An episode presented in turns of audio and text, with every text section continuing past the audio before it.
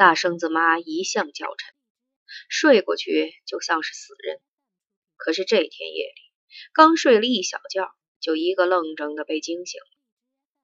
刚开始，他以为自己忘了把尿盆拿进屋，是被尿憋的，懵懵懂懂的就下了地，但一脚就踩翻了尿盆子，骚烘烘的尿液泼了自己一身。这时他才发现自己家的屋顶上有人，房瓦被踩得发出沉闷的断裂声，有贼！他顺手推了老伴儿一把，自己拉门向院里跑，但是屋门没有能拉开。门外的料吊被人用粗铁钉穿死了，他和老伴儿被反锁在了屋里。抓贼呀！大生子妈尖着嗓子叫了一声。他后来说，直到这时他还没感到害怕。这院子里断不了来贼，每次都是一嗓子吆喝就吓跑了。这一次贼没跑，他刚一叫喊，呼的一声，一把亮晃晃的梭镖尖头捅破窗户纸。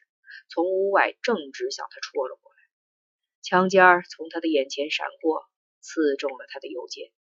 大生子妈觉得像是被人狠推了一把，一跤又摔回到尿盆子上，血水和尿水涂了他一身。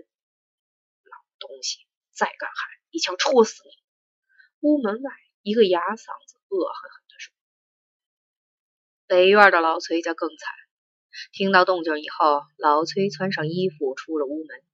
当他正要开院门时，咔嚓一声，院门上小孩胳膊粗的门栓突然被撞断了。十几条手拿砖头瓦块的汉子一下子涌进了院里。老崔这时犯了一个后来使他终生懊悔不已的错误：他不该往家里跑。可是他被突如而来的危险吓得失去了方寸。转身就往自己家的屋里跑，屋里还睡着他的妻子、两个未成年的儿子和一个刚刚十八岁的女儿。歹徒们紧随着老崔的身后，就冲进了屋子。涌进屋门口，老崔就被追上了，一记闷砖狠狠地拍击在他的后脑部，他连哼一声都没有，眼前一黑，平铺着掉进了床底下，昏死过去。这是他的幸运，因为他没有看到以后发生的惨剧，没有看见落在一群男人手中的赤裸着身子的女儿。与老崔相比，他的妻子的第一个反应更荒唐，然而却更有理性。当他意识到发生了什么事情的时候，他突然坐起身来，拼力把包裹在女儿身上的单被揪扯了下来，然后连同自己肥胖的身子一起。紧紧的捂盖在睡在身边的两个儿子的头上，在他的另一侧是被惊醒的几乎是赤身裸体的女儿。他背对着女儿，任凭女儿尖声惨叫，任凭他拼命抓自己的肩膀和，扯自己的头发，只是一动不动的护卫着两个未成年的儿子，直到女儿无声无息的被人拖出了屋子，他也没敢抬一下身子。老崔的女儿后来去了山西运城地区插队，在一个贫瘠的山村里苦熬苦受了十年。一九七八年初，他考上了大学，毕业以后分配到省机关工作，现在已是一名正处级干部了。在二十几年中，他从未给家里写过一封信，也没有和父母见过一面。一九九零年春天，老崔去世了。在弥留之际，他不停地叨念着女儿的名字，大睁着眼睛，盼着能最后看她一眼。他硬挺了两天，最终也没有盼回自己的女儿。女儿寄回了一千元钱，汇款单上写着四个字：“下不为例。”下一个应该是他的生身母亲。他是想彻底忘记过去呢？还是深深的憎恨着他的母亲。现在依然满身肥肉但衣衫褴褛的崔老婆子，常常坐在枣儿胡同的街口，向邻里们抱怨两个儿子的不孝。但是对于女儿，她从未有过一句怨言。经历过那场灾难的老街坊说，在那个夜里，老崔的女儿没有被强奸，只是和胡同里的另外几个女孩一样，被歹徒们在光身子上乱抓乱摸了几把，还是保留了干净的女儿身。然而，在那张全家合睡的大床上，在母亲的身背后，女儿究竟遭遇了什么，也只有当母亲的自己才是最清楚的。据查，在那场对杨洪全和吴卫东野蛮摧残的骚乱中，崔家老婆是个积极参与者。那年她四十岁不到，浑身都是泼力气。她拽下了杨洪全的裤子。还趁乱拿走了他的塑料凉鞋，但是他对自己的女儿也有罪吗？出事儿的时候，大生子的小屋里还聚着十几条青年汉子，听到胡同里的喧哗声和嘶喊声，他们立即就意识到是出事儿了。当时人人都脸色青白，心跳加剧，紧张慌乱，不知所措。快关灯！有人急促的喊了一声，那盏昏黄的八瓦灯泡立即就被击碎了。谁他妈的也别出声！有人在黑暗中怯声怯气地说。从事后的结果看，这是他们丧失了能够集体自卫的最后机会。只有侵略欲念，而根本不具备自卫意识，是那一代胡同青年最可比又最可悲的素质。歹徒们竟迟迟没有到这间小屋来，十几个大小伙子挤在黑洞洞的小屋里，像坟坑里一样死寂，没有一丝声息。北屋里大生子妈摔倒时的惊叫声，响铃家传出的阵阵撕心裂肺般凄厉的哀叫声，声声如在耳边。但是只有惊恐和战栗，没有人试图有所动作。十几分钟以后，他们来了。据大生子后来回忆说，第一个进来的是个瘦长汉子。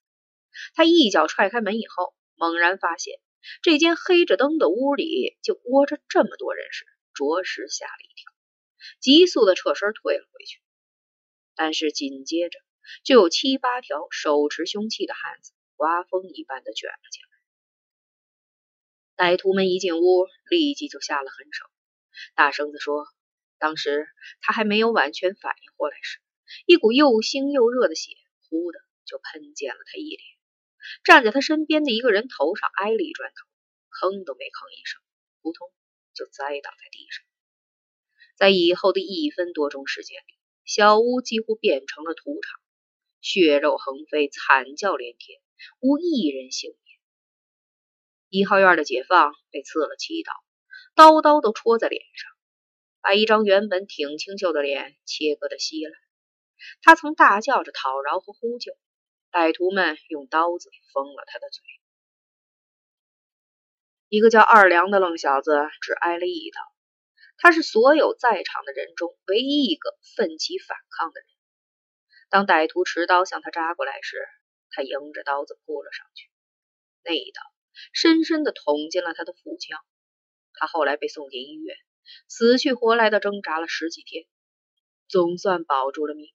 但是下半辈子完全是了个废人。最幸运的是大生子，头上被狠砸了一砖头以后，他顺势就栽倒在墙角里，装死，再也没有动一下。这使他躲过了更重的伤害。一分钟以后，殴打和虐杀终于停止了下来。小屋里横七竖八躺满人体，空气中蒸腾着一股呛人的血腥气。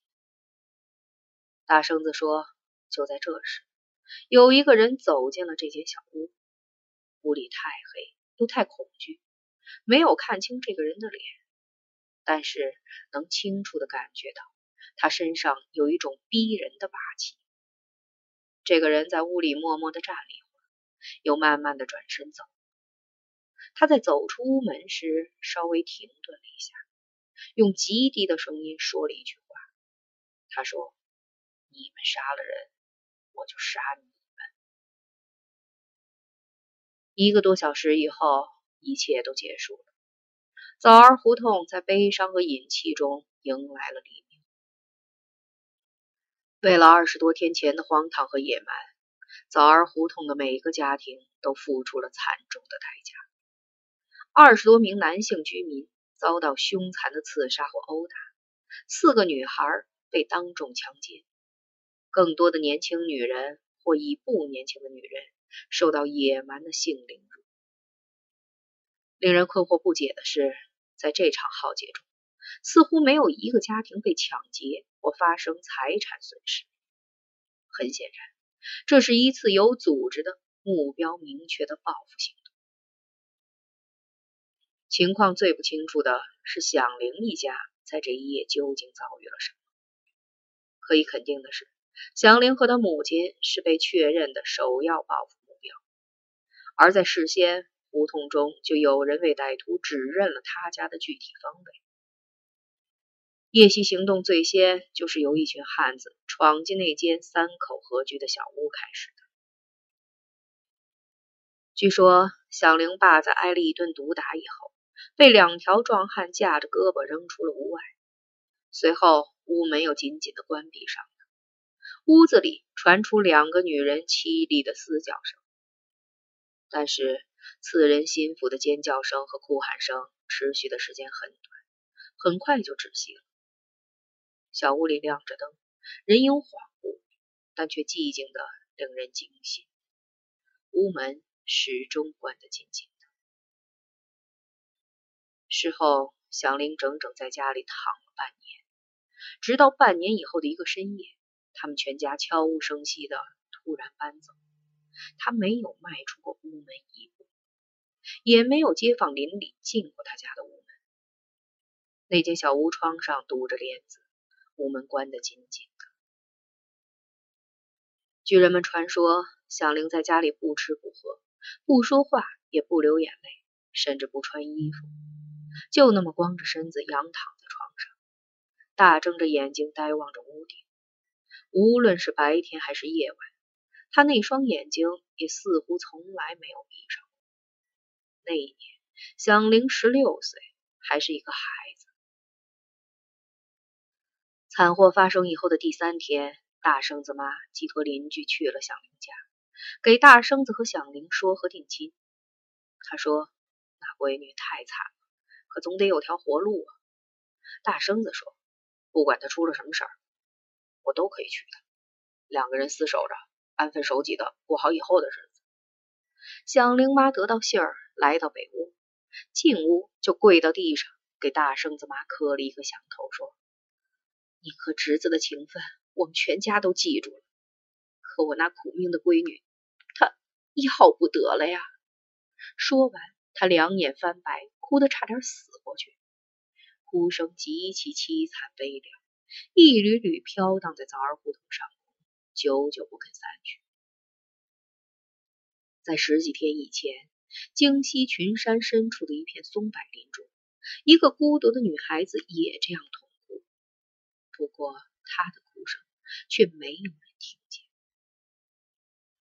二十几年以后，笔者费尽周折。但始终没有查找到响铃一家的下落。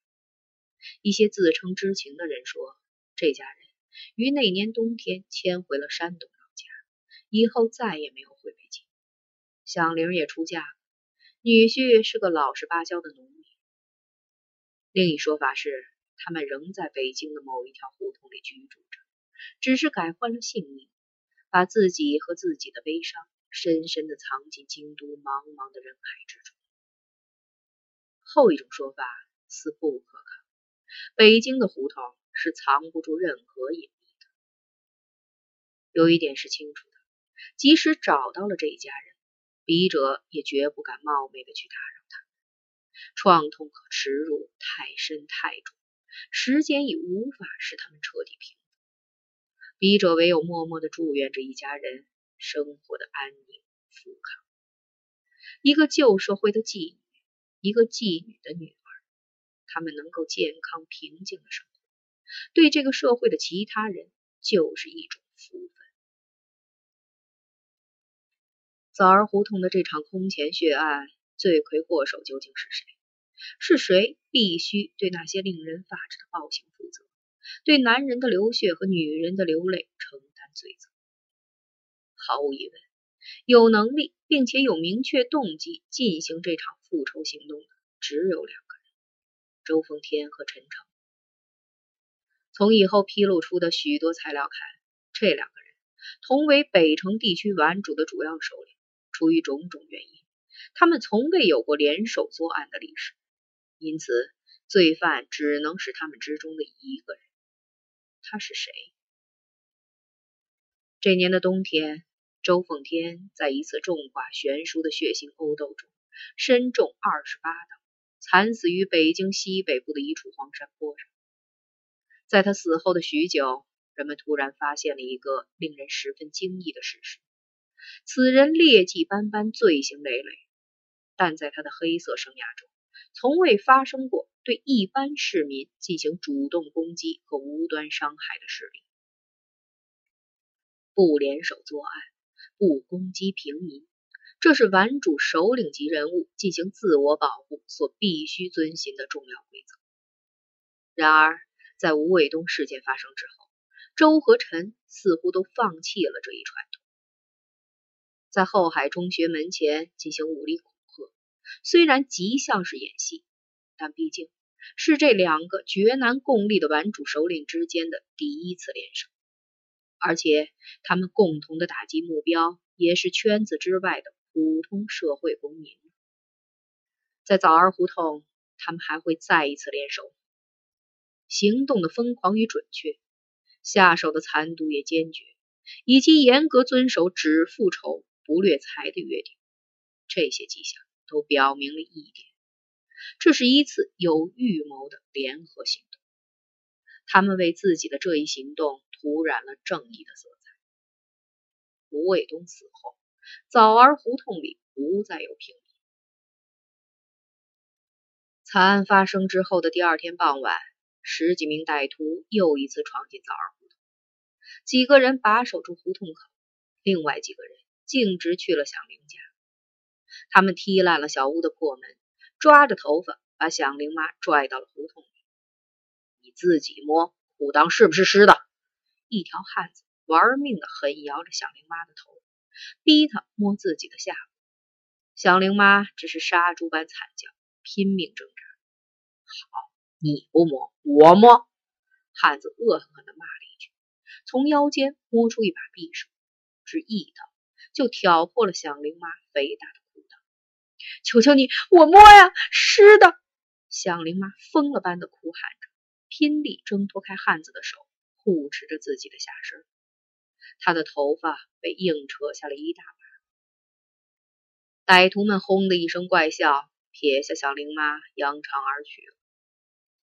第三天中午，他们又出现在胡同口。这一次，他们没有再进入居民家，甚至没有深入到胡同里面去，只是狼一般凶恶的盯着第一个进出胡同的人。他们每个人的手里都捏着一把锃亮的尖刀。